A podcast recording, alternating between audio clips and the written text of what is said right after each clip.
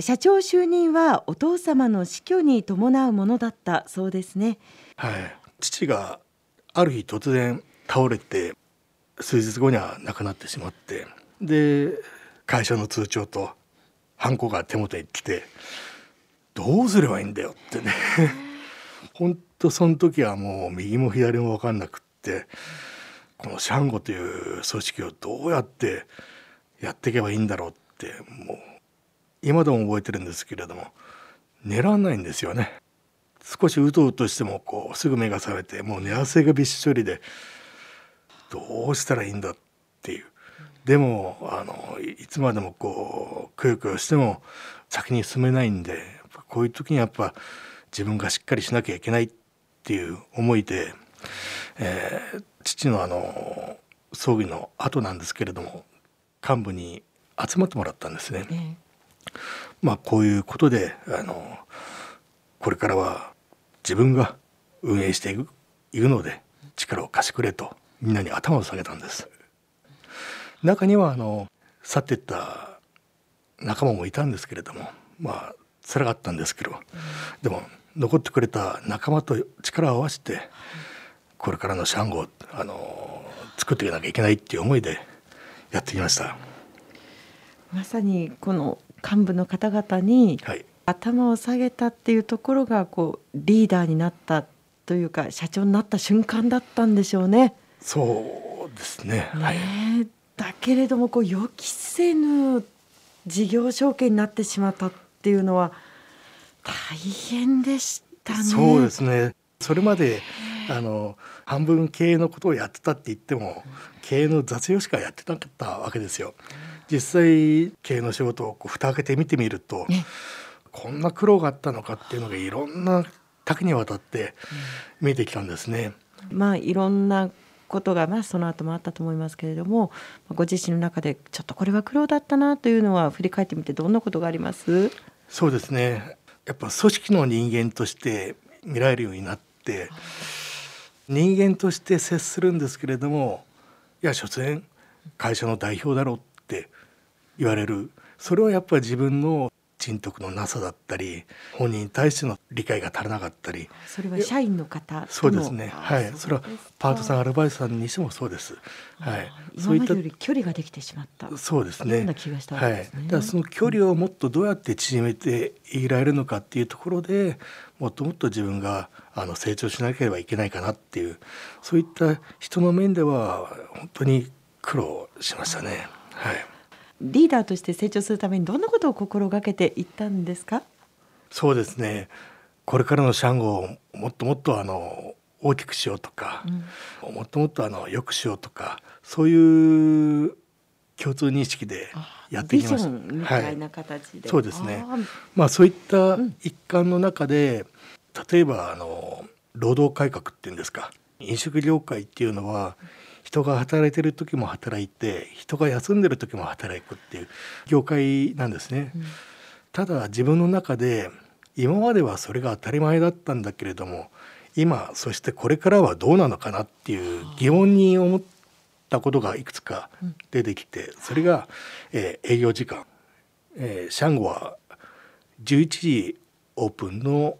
閉店が10時半だったんですね。長いじゃないですか。長いですねでそれを段階的に10時にしてラストオーダーを9時にしてるんですね。はい、はい、で今あの新型コロナの影響で、えー、はい。えー、今ラストオーダーを7時半でクローズを8時にさせていただいてるんですけれども、うん、まあ、そういう臨機応変に時代に沿ったそういう対応をやって、定休日も月曜日しか定休日がなかったんですよ。これもやっぱり今週休2日制っていうのが当たり前になってる時代の中で、うん、やっぱり休みが1日っていうのもいかがなものかなと思って週の第2週を連休にしたんです。まあ、これからも取り掛かりたいあの事案とかまだあるんですけれども、えー、まあ少しずつ少しずつあのこう実行できるように進めてるところなんですが、うん、はい。つも社員の方々のことを思ってこう常に改革改革アップデートなんですね。そうですね。うん、やっぱ時代に沿った時代に順応した、うん、あの改革っていうのがあの生き残っている一つのやり方なんではないのかなと思ってます。人材育成ではどんなことを心がけておられます？そうですね人材育成に関しては時代の変化とともにやり方とか考え方が大きく変化したと思うんです。うん僕の時代っていうのはあの怒られて例えば叩き上げられてこう育ってきたんですけどでも今の時代にそれが通用するかって言ったらそれは絶対通用しないと思うんです。ましてこれはやってはいけないことのがあのほとんどが占めてますんで。じゃあ教える側もやっぱり時代に順応しなきゃいけない。そういったやり方を考えて、えー、若いスタッフたちに接していかなければいけない。やっぱりそういった一つ一つのことがやっぱり変革が求められてると思うんですね。はい、今はそのあの若手に対しては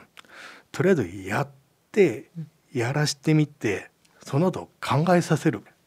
本当にこういうやり方でいいのかとか、うん、じゃあそのやり方によってもっとあの突き詰めるってやってみるとかそれは本人たちの自由だと思うんです。はい、そういう考えさせることによってよりこういう本人のその成長を育むっていうんですかね。はい、逆にあの自分でもあの正直あの気づかなかったところがあったんですけれどもそういうやり方そういう発想があるっていう逆にリーダーも学ぶものがあったり、はい、あるんですね。あの社長はシャンゴの社員の皆さんのことをシャンゴマンと呼んでいるそうですけれども、はい、これはどんな思いで呼んでいるんですか、はい、職人っていうのは誰でも将来自分の店を持ちたいとか独立したいとかそういう夢を持ってると思うんですね。料理だけできてもやっぱ夢は叶わないと思うんですよ、それはじゃあ他に何が必要かって言ったら例えば人の管理とか店の管理とか数字の管理とかそういったものが最低限求められてくると思うんですね。それらを確立させるために日々頑張ってるスタッフのために共に勉強し合っていくっていうことを、はい、そういう仲間を僕はシャンゴワンって言ってるんです。シャンゴマンになった証には社長から素敵なプレゼントがそうなんですよ。あの実はあの T シャツを自前で作りまして、はい、ささやかながら粗品として プレゼントしてるんですけど、えー、ステータスになります、ね、いやいや来てくれればいいんですけどね。来てくれますよ。はい、ありがとうございます。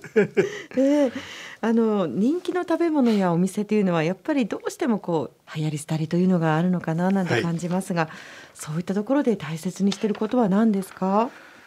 そうですね。あのー自分たちのその持ち味っていうものを大事にする、うん、